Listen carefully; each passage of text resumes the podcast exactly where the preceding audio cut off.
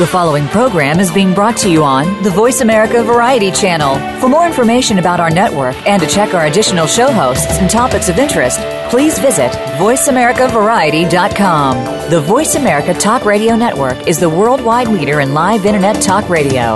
Visit VoiceAmerica.com. The views and ideas expressed on the following program are strictly those of the host or guests and do not necessarily reflect the views and ideas held by the Voice America Talk Radio Network, its staff, and management.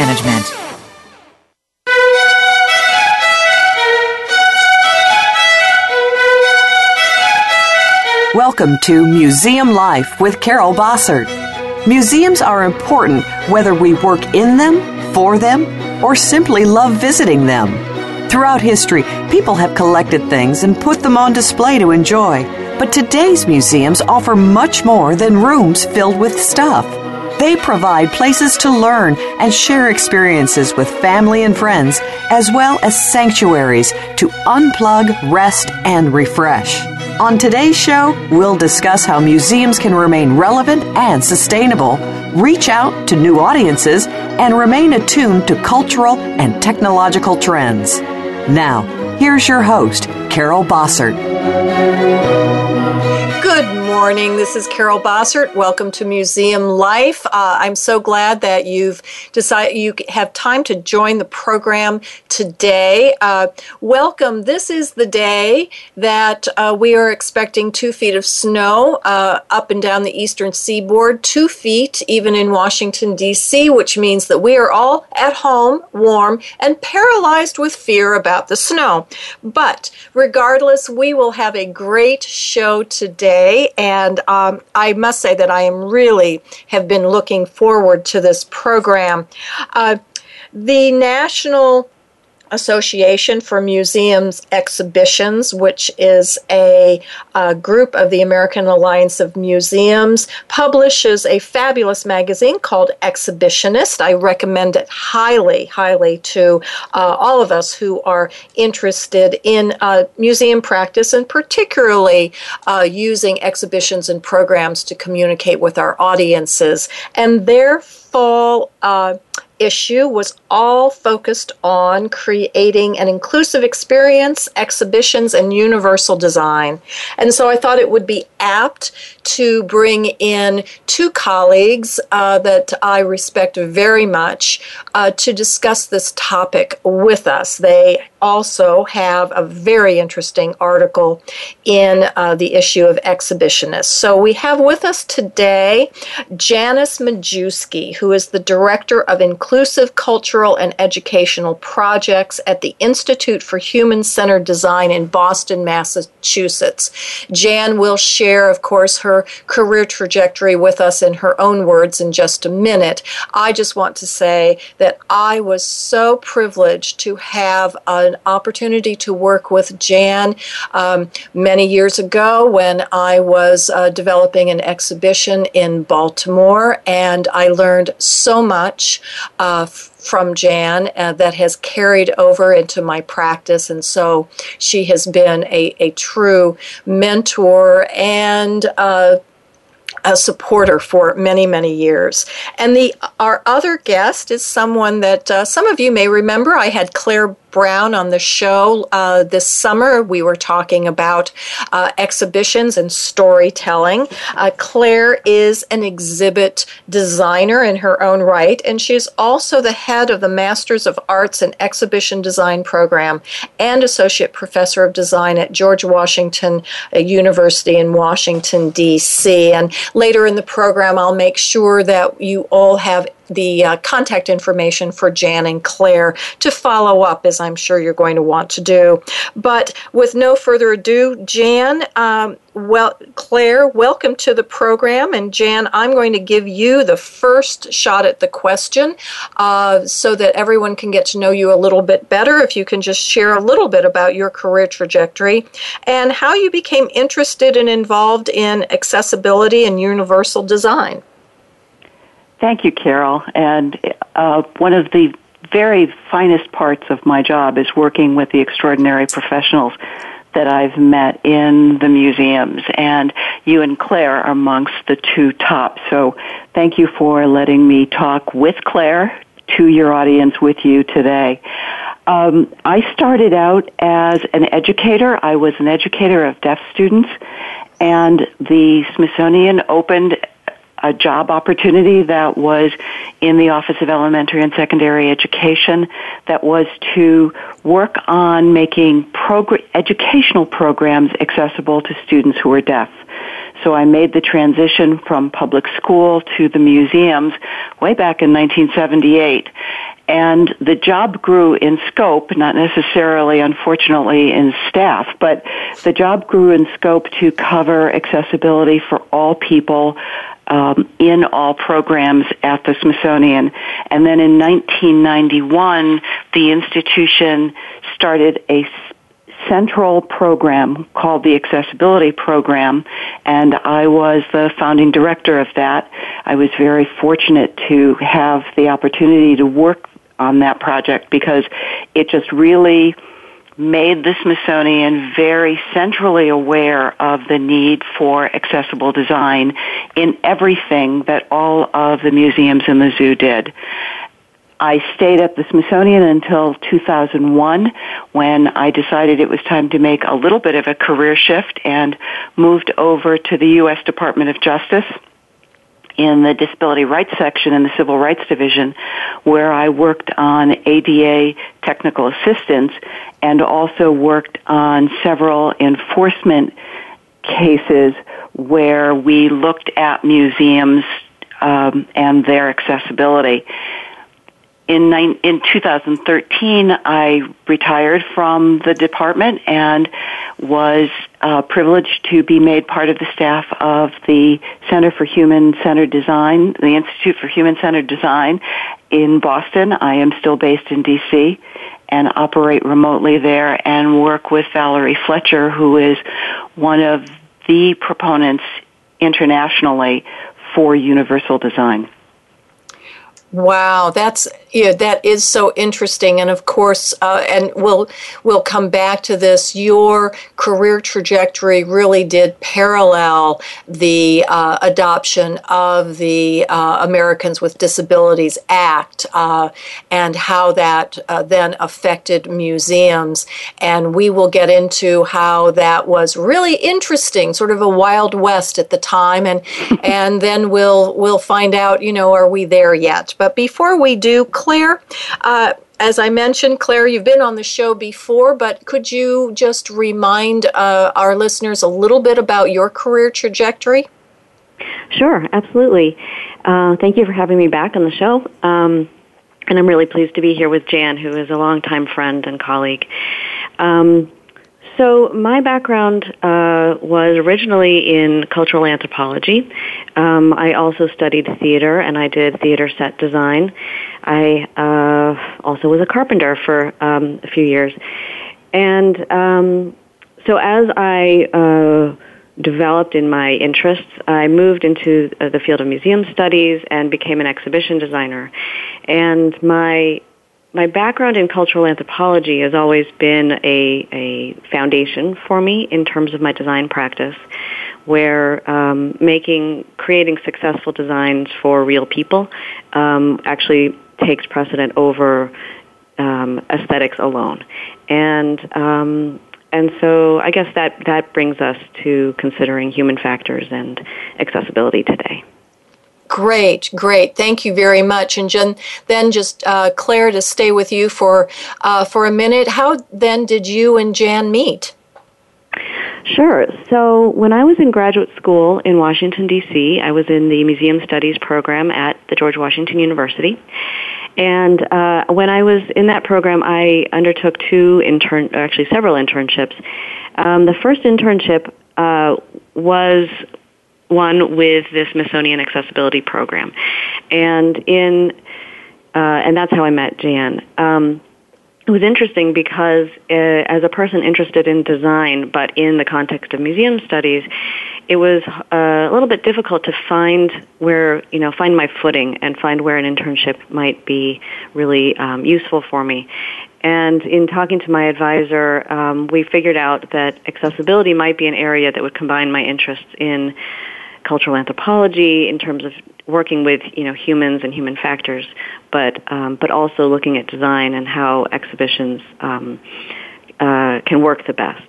And so Jan was the head of the accessibility program at the time, and she and I had the wonderful opportunity of being able to work together.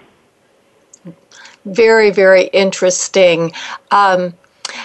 You know, so Jan, before we go any farther, you know, we've already, I realize that I've already thrown around some terms that, while they're very familiar to many of us in the field, they may not be universally understood. So let's just step back a minute. And, you know, sometimes I find that we use this acronym ADA and then universal design almost synonymously, but they're different. And so could you just help our listeners understand the definitions? Absolutely. ADA has become the catchword or the catchphrase for accessible design. And accessible design actually started way back before, in the late 1960s with the Architectural Barriers Act, and then progressed up through Section 504 of the Rehabilitation Act, and then to the ADA. Accessible design is designed specifically to make environments accessible to people with disabilities. Universal design actually starts at accessibility. It uses accessibility as its base, and it is not a style of design. It is a framework for design, and has been called inclusive design or design for all or lifespan design, and it is really human-centered design of everything with everyone in mind. So it's no longer specifically for people with disabilities, but using that as the baseline, looking at how we can make the world more accessible to everyone. Thank you very much. And so I'm assuming that the often cited example being the sidewalk curb cutouts is an example of universal design. Well, actually, the curb cutout started out as accessible design. That is design that was designed specifically for people who use wheelchairs and to enable them to get off of curbs and into streets and back onto sidewalks. However, universal design began to develop when everyone realized how beneficial those curb ramps are, that people, now the ubiquitous roller suitcases, strollers, bicycles, and people who just don't want to or can't lift their legs to be able to make a 6-inch curb, all benefit by the ramp. And that's really where universal design came from. It was looking at all that accessibility, how accessibility can be used by everyone, and then finding ways to make that even more flexible and human-centered. Oh, thank you very much for clarifying that for me. That is interesting, and we will get later in the show. I know you and Claire can share a little bit about, you know, how one goes about thinking about this framework and looking at things in this eye. But, you know, it reminds me, Jan, of when I was doing work. I was working at the Newark Museum, and the Americans with Disabilities Act came into law in the middle of a building project that we were doing. And so the architectural work had already been done, and we were, you know, merely there were construction people, you know, building away. And then this law that it probably everybody knew about, but it came into law. And so there were numerous discussions about, you know, how things might be retrofitted, everything from the entrances of doorways into restrooms and the heights of countertops and things. And it reminded, at the time, my impression, and this again, you and Claire can correct me, my impression was that the law as written was very clear on certain architectural issues, such as I've mentioned, the width of doorways and the height of countertops for buildings, if you're building an office building or even if you're building a museum, but that those rules were not directly applied to exhibitions. Is that correct? Was that sort of like exhibitions always seem to be this gray area about in terms of following the ADA, or was that just the people I was working with at the time? Well, I think partly the ADA standards directly apply to exhibitions. If you are looking at width of path of travel, or you're looking at protruding objects, or you're looking at changes in level or reach range, where the standards don't directly apply, there are also the standards are one part of the regulation of the ADA. Title III of the ADA regulation also includes the part, as one colleague of mine said years ago, some really interesting stuff at the beginning. But the really interesting stuff at the beginning is also the regulation, and that is where the ADA talks about non-discrimination and equal opportunity for participation and non-segregated programs and effective communication and modifications of practices. And basically, you have to take all of those pieces and figure out how all of that applies to exhibitions. And that's one of the reasons why we at the Smithsonian worked on the Smithsonian Guidelines for Accessible Exhibition Design, because a lot of people, like your colleagues at the Newark Museum and others, didn't realize that there are all these pieces that come together, and the ADA is not just a set of architectural standards. And so we tried to pull together all of that information and translate it into exhibition terminology. Thank you very much. I think that gives all of our listeners a better framework. And I would say that the Smithsonian Guidelines for Accessibility, which are, I believe, I access them online, are still some of the best and clearest rules, if you will, but clarifications of how to do certain things that are very, very helpful. And so again, on behalf of the field, Jan, thank you very much.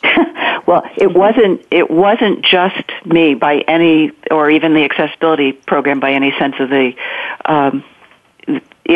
The Smithsonian Exhibition Design Departments, every single one of them had representatives who worked with us on the design guidelines, because the idea was not to impose guidelines on our designers and stultify their creativity, but to find ways to use this as a creative challenge and a tool and a way to make their exhibitions better.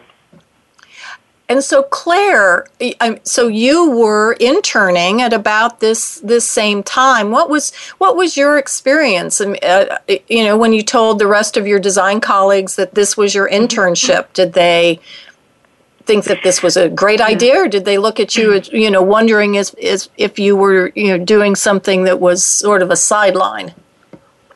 Yeah. So it was interesting. As Jan said, when the guidelines were being developed, the Smithsonian offices of design across the institution were involved, and that is a key factor here. The success of being able to implement accessible design requires buy-in from the people who have to do it, and so Jan's strategy of bringing in all of these design departments and the people who are going to actually have to practice this was a very smart one. My role as an intern, well, first of all, there was a little bit of deer in the headlights, of course, on my part. My eyes were being opened to the fact that this was an actual thing, that this was a field, that this was a challenge that I might have to deal with in my career, that this was something there was a lot of discussion about and a lot of a lot of different opinions about it on both sides. And what I found fascinating was that there, while designers, like all museum professionals, have the goal of creating successful exhibitions and communicating their content successfully with their audiences, nobody in any practice likes to have constraints put on what they do. And as designers, we see our practice as a creative one, which means needing to have a certain amount of freedom in order to find the right answers or the right solutions. And so I think there were some people who found the ADA to be an obstacle, not the ADA, excuse me, but guidelines for accessible design to be an obstacle. And what was interesting for me was to sit in on some of the conversations around this and to see what the different perspectives were. So there were some people who immediately recognized that, of course, yes, if we want our exhibitions to be successful, if we want to connect with our audiences in the best way, we need to make some modifications that will benefit everyone. On the other hand, there were some people who viewed these guidelines simply as following a code, sort of like a building code. And in many ways, people who create built environments look to satisfy the code, as in letter of the law, but to put it aside immediately and not to focus on it anymore. And what I recognized in sort of just being an attendant in these different meetings and workshops was that the most successful exhibitions were going to be the ones that took accessible design not as something just to follow like code, but as something that is integrated into the entire experience. So really making it more of a universal design approach. And so that was, when I left graduate school, that was really strong in my mind and has influenced my design practice ever since, is that when we create exhibitions, we create them for all of our audiences. And as such, one of our design challenges is to make sure that they work for all of our audiences. So, wonderful. That's great.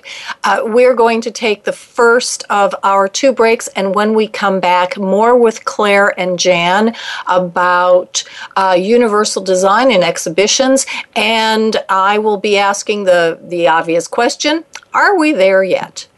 So stay tuned. There's more to come. You're listening to Carol Bossert for Museum Life, and we will be back in a moment.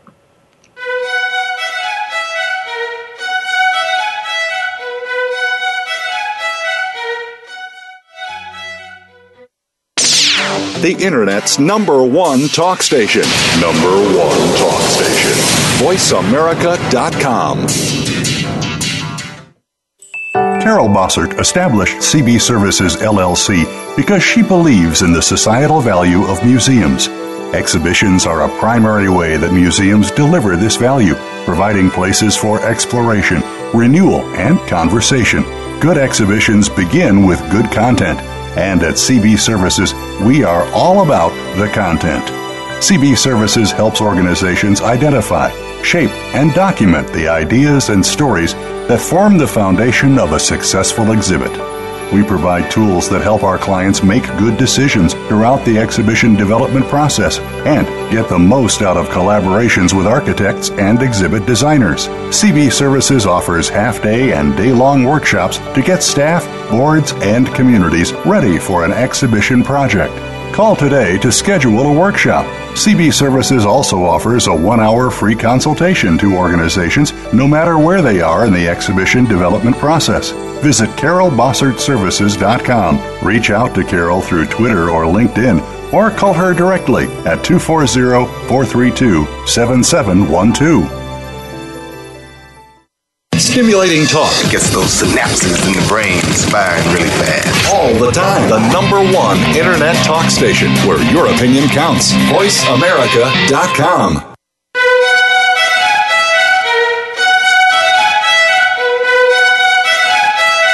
You're tuned into Museum Life with Carol Bossert.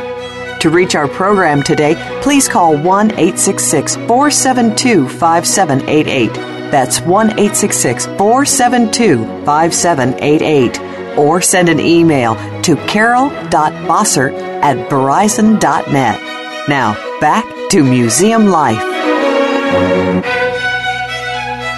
Welcome back. I'm Carol Bossert, and today on Museum Life, I am talking with two fabulous colleagues, Janice Majewski, who is the Director of Inclusive Cultural and Educational Projects at the Institute for Human-Centered Design, and Claire Brown, who is the head of the Masters of Arts and Exhibition Design Program at the George Washington University here in Washington, D.C., and we are talking about universal designs in exhibitions. Now, and a lot of this, I am sure, and we may talk about this as well, it extends to all museum activities. It could be an exhibition. It could be a classroom experience. It could be a program that happens out on the museum grounds. It is all, as Claire so eloquently said right before we went on break, that this is designing for everyone to be able to access and have access of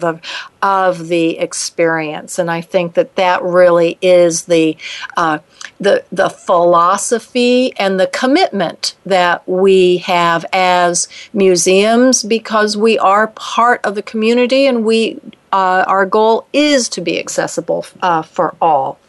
So, Jan, you'll have to remind me, the ADA, Americans with Disabilities Act, came into law 25 years ago? 25 years ago, right. 25 years ago. So we've had 25 years. The Smithsonian, as Jan said, has developed fabulous guidelines. The National Park Service, whom I've worked with a great deal, also has some very useful and helpful design parameters and some suggestions and approaches, as do other organizations as well in our field. So it's been 25 years, Jan. Are we there yet? Are all exhibits and exhibit designers just inherently developing exhibitions that adhere to the spirit of universal design? Don't take too long. You knew I was going to ask this question. I wish I could say we were, but we are not yet there. There are many designers who have incorporated pieces of accessibility or assume certain parts that have to be incorporated just as matter of course, but they are not, as Claire said earlier, looking at the overall exhibition and trying to figure out how to make it maximally available to everyone. And there are certain disability groups that they are just stymied by in many cases. And I actually heard a designer say fairly recently, I don't do anything for people who are blind or have low vision because exhibitions are a very visual medium. And so hearing that 25 years after the ADA was passed is disconcerting at best. Oh, yes, yeah, okay. I'm speechless, but unfortunately, I too, in some of the circles that I've colleagues that I have, I guess I'm not surprised. I guess I'm still sort of sad. But before we start crying in our coffees this morning, so what, Jan, what do we as a field, or maybe you can even raise up some examples of individual museums, what do we get right most of the time? I think most of the time people now realize that they have to make pathways that are wide enough and entrances that are wide enough, and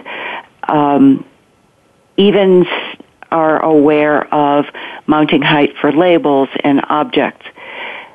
It seems that open captioning of videos is something that people recognize they need to do fairly regularly.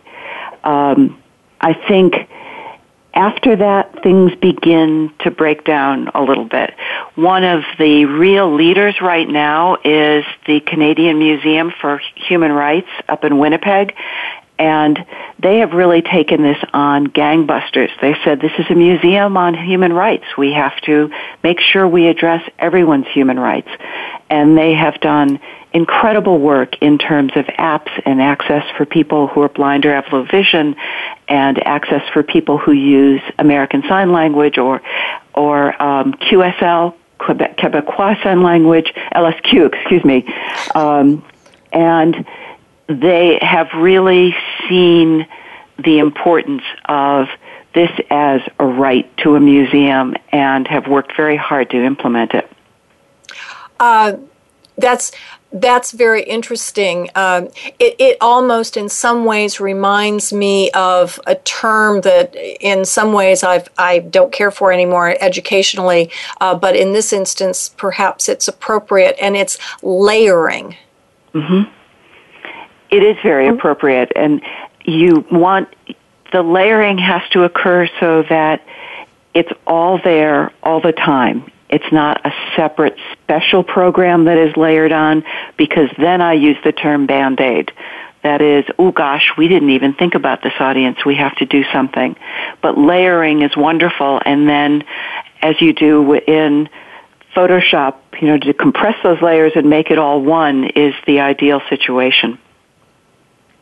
Claire, What, I'm sure you agree with Jan on many of these observations, but from your experience, what is it that, say, some of your clients or some of the, museums you work with, I know you too have worked with the Smithsonian, what are the things that we get right that seem to be, pardon the pun, universally understood?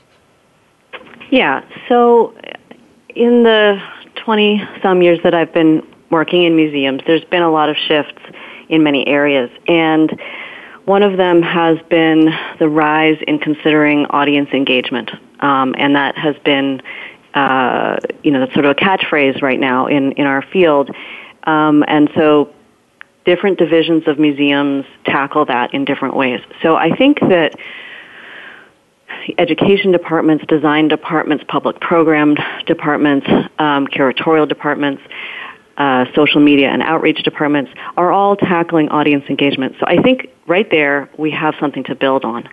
And I think if we can incorporate universal design or just accessibility for all into our thinking about audience engagement, then we, which does happen, I think that's an area of success and an area of success that we can build on.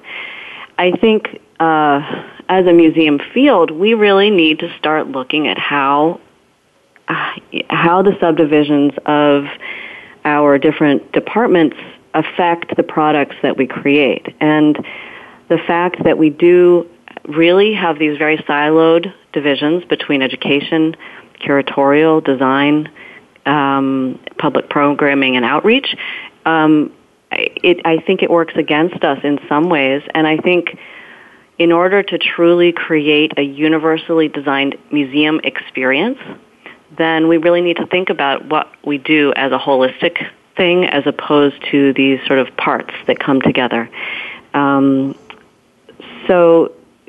So I'll just leave it at that. Well, it's something that you and Jan said before we went on break, and this I think is just sort of a clarification of that, is that the issues, the questions, the research gathering, for instance, needs to all occur at the beginning of a project, and it needs to include all of these groups. You've talked about the silos. I mean, I've often felt that in the best circumstances, an exhibition design team is the one that creates the cross-communication among all the silos, because everyone is around the table, and it's it's at these early stages that these universal design discussions need to occur. In my experience, that isn't often the case unless there is a universal design advocate on the team, and then it becomes, sort of their problem. What are some ways we can break down that paradigm? Jan? Well, I think you've hit on it exactly, Carol, in that universal design or even just accessible design needs to be considered from the very beginning so that it is integrated and not a problem that is addressed halfway through when things become a negative, you didn't do, therefore, and then changes have to occur. And I think universal design needs to be addressed all the way through the project. So I think having an advocate is essential because so often things change midstream or someone makes one change and then another change happens in a domino effect, and you can go from having something very accessible to something that is not accessible at all. Because as Ron Mace, the person who has been called the father of universal design, once said, accessibility is in the details. And if you lose some of those details, you can destroy the accessibility. So I agree with you completely that it needs to be included at the beginning and considered all the way through. Claire, have you had some experiences or that where the group, or at least a couple people, or even one person in the group, is talking about universal design from the beginning? Sure, absolutely. Well, one of the things that I've found, and I've said this in other contexts, is that often the designer and the educators will be the ones at the table who are who will bring up universal design or accessibility.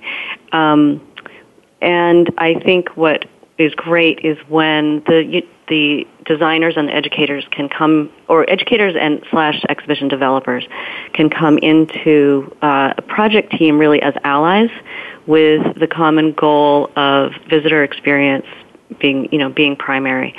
And visitor experience meaning creating a successfully engaging experience for all visitors.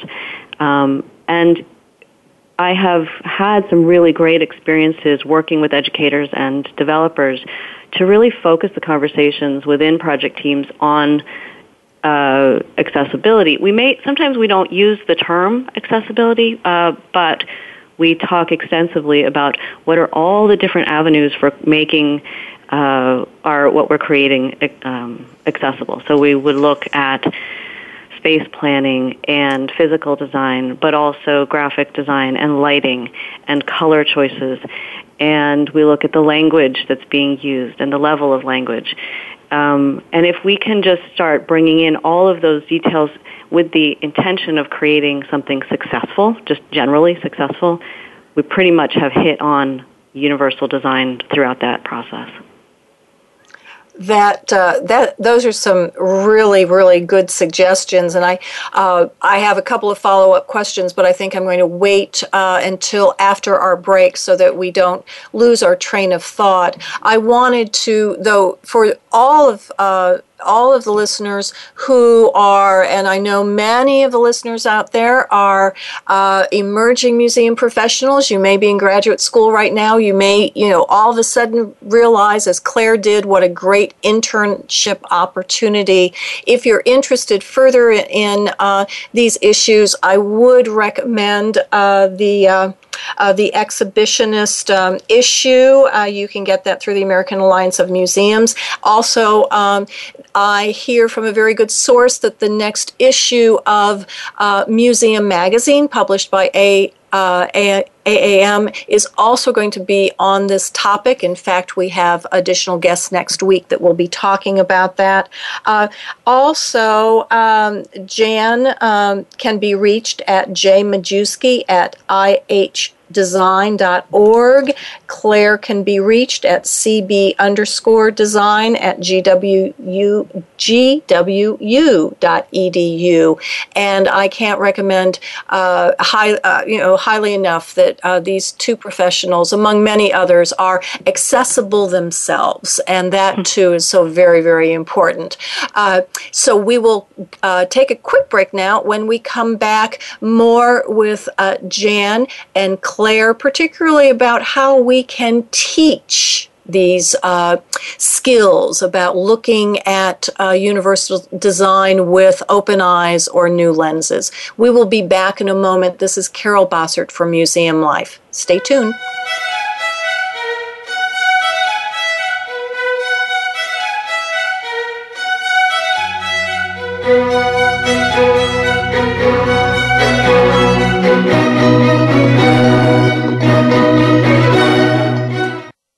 Streaming live, the leader in Internet talk radio, VoiceAmerica.com. Carol Bossert established CB Services LLC because she believes in the societal value of museums. Exhibitions are a primary way that museums deliver this value, providing places for exploration, renewal, and conversation.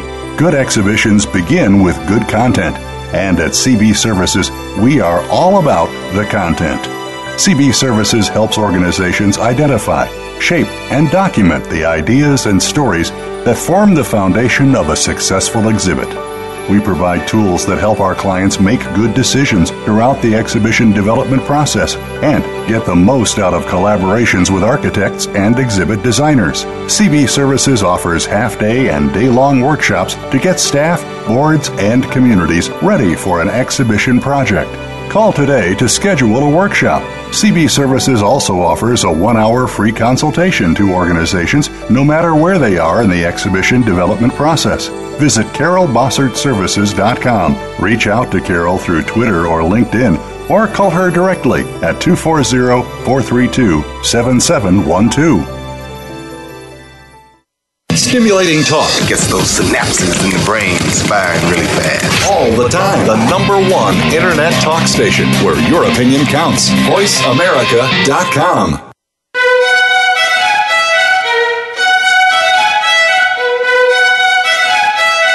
You're tuned into Museum Life with Carol Bossert. To reach our program today, please call 1-866-472-5788. That's 1-866-472-5788. Or send an email to carol.bossert@verizon.net. Now, back to Museum Life. Welcome back. This is Carol Bossert, and I am here today with Jan Majewski and Claire Brown. We have been talking about both the philosophy, the intent, and the practice of universal design, specifically today as it relates or is made manifest in exhibitions, which of course are, I like to say, the museum's front porch. It is the place where museums can communicate to their audiences, sometimes the only way. And so what we do in terms of universal design says a lot about us as an institution and who we value in the community and what we value in society.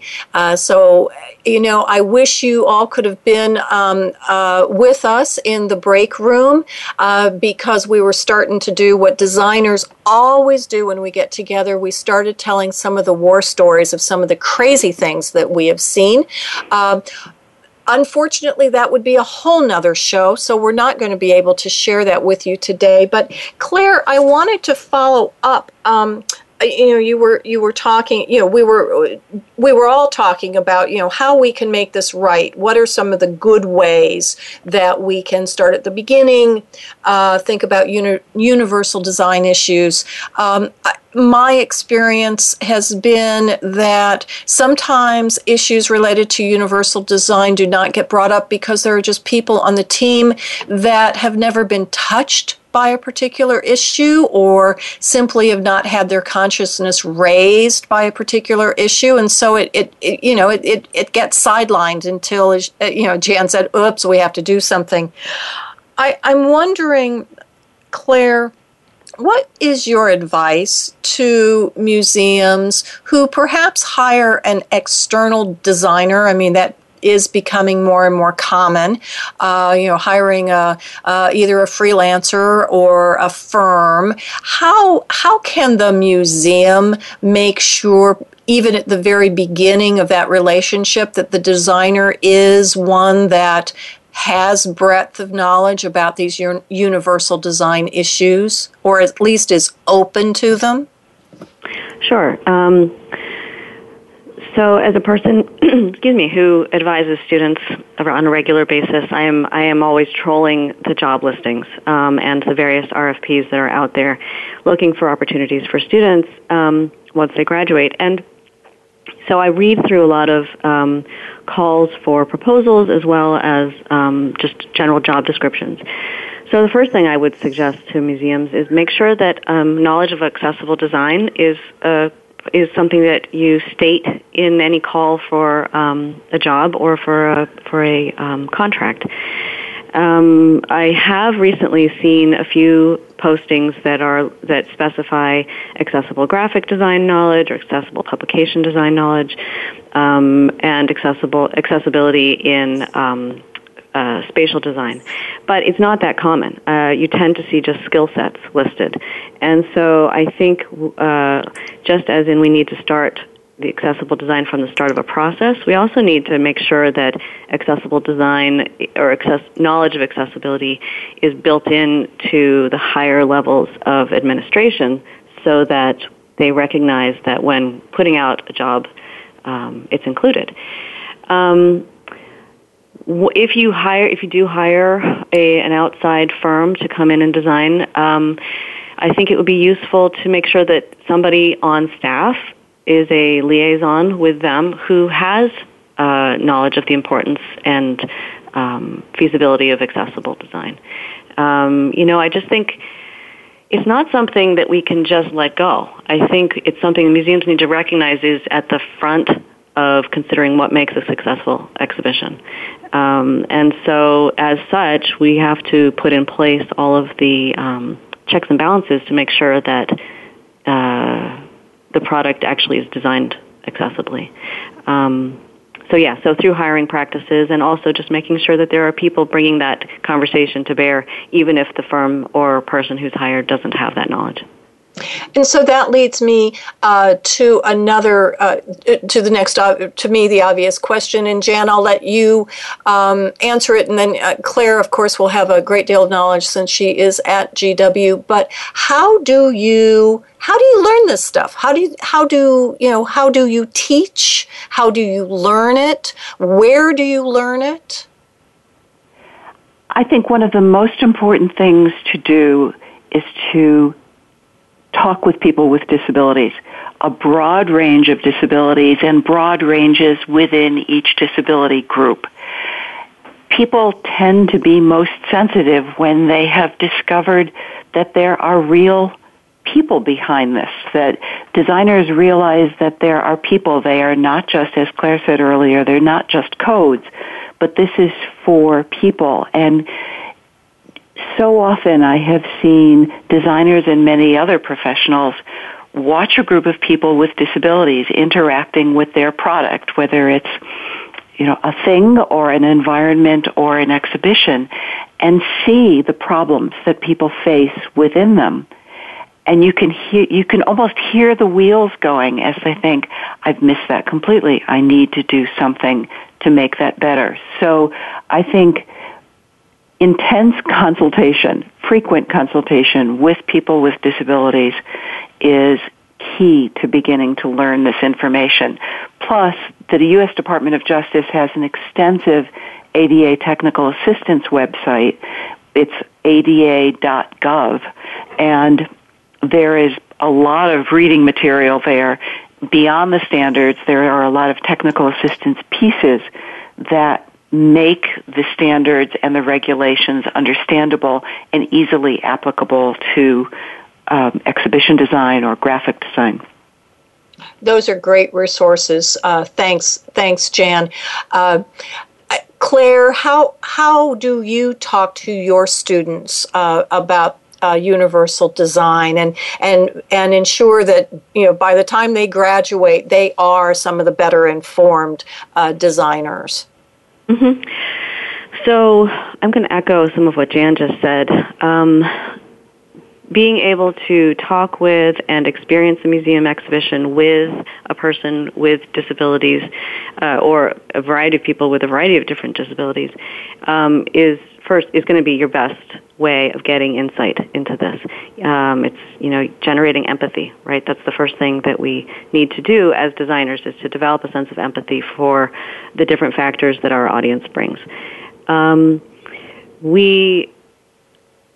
I encourage, and I actually require my students to do visitor tracking, which means observation of people within exhibition and museum spaces.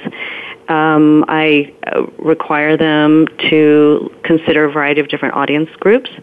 So and the thing is, what's wonderful about universal design is that we're not only working with people who have disabilities, or people who are categorized as having disabilities. We're also looking at people who are older, people who are aging, people who have strollers and babies, people who people who have different factors that make their mobility or their intellectual processing of the exhibit different.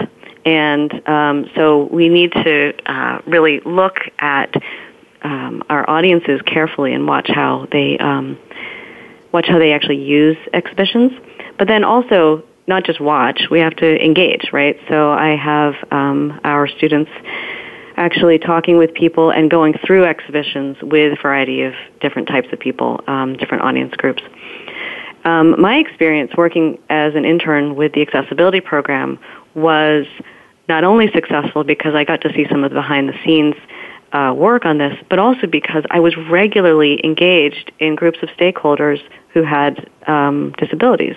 So my eyes were opened immediately through that process, and not just open to the fact that we need to do something, but to give me concrete examples of what areas need help and what strategies work better than other strategies. And I wouldn't have gotten that just by being told, and I wouldn't have gotten that just by reading about it. So actually engaging with people is probably your best strategy. I just want to add one other thing.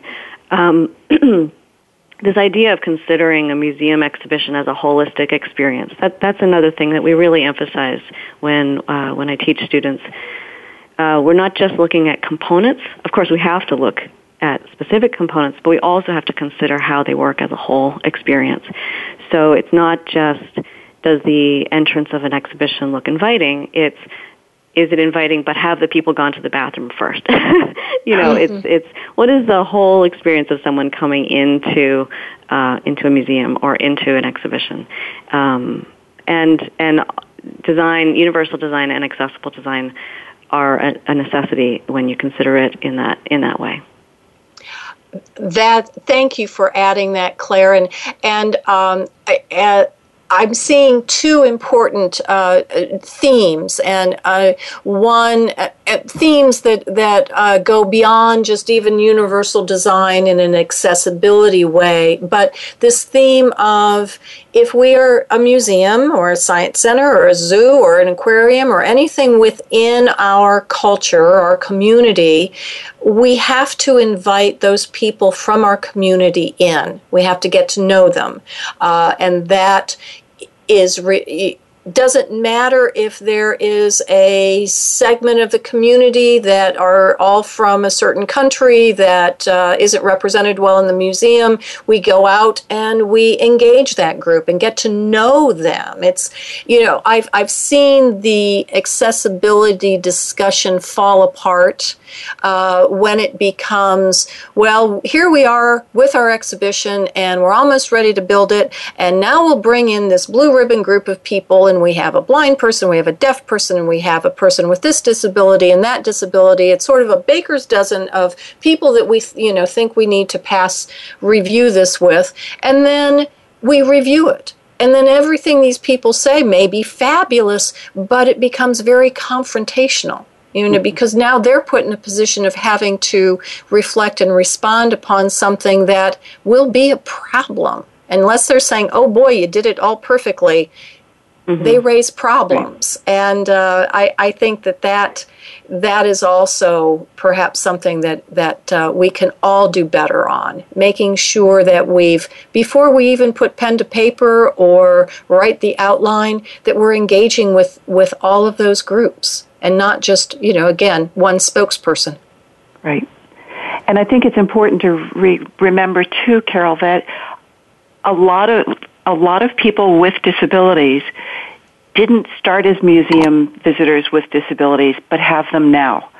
When Claire talked about older adults, between 2008 and 2012, there were 40 million people aged 65 and over, and I'm sure that number is hugely larger now and continuing to grow with the baby boomers.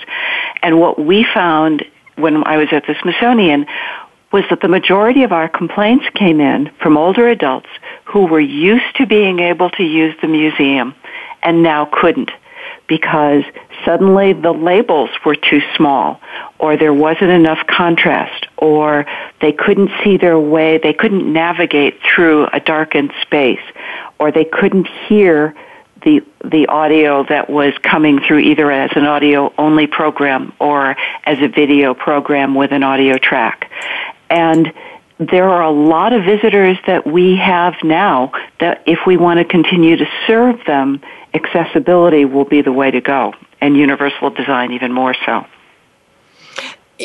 Thank you, Jan, and it reminds me, too, I was fortunate to have Beth Redmond-Jones on the show about 6 months ago, and she has done a great deal of work advocating for individuals on the autistic spectrum, and she reminded us that while, you know, the media might focus on autistic children on the autistic spectrum, those children are growing into adults, and those adults also are a group that need to be served by our museum. So this is another, just all part of this broader broth of our community that we need to be engaged in. We have, ladies, 1 minute. So this is a lightning round. One quick final thing that you want to say. Go ahead, Claire. Okay. Oh, boy. I would just say that keep in mind when we want to create successful experiences that we're creating them for everyone. And we need to, in order to do that well, we need to know who everyone is, and we need to know something about everyone. So do your research when you're doing your design work. Perfect. And Jan, you can have the last word. Last word, there are 56 million Americans who have a disability and 6 billion, I believe, across the world. And they're all visiting our museums now, and if we want to encourage diversity, they come in all ethnic, racial, socioeconomic, gender varieties, and we need to try to find ways to accommodate everyone to the best we can. Thank you. Thank you. Thank you both for being on the show today. Thank you both for doing the work that you do. I encourage everyone to learn more about this issue. We'll actually continue this topic on next week's show, so tune in. And until then, this is Carol Bossert for Museum Life. Thanks for listening.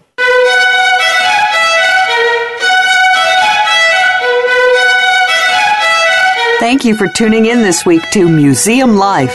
Please join your host, Carol Bossert, again next Friday at 10 a.m. Eastern Time, 7 a.m. Pacific Time on the Voice America Variety Channel. What museum issue is on your mind? Tell Carol at carol.bossert@verizon.net.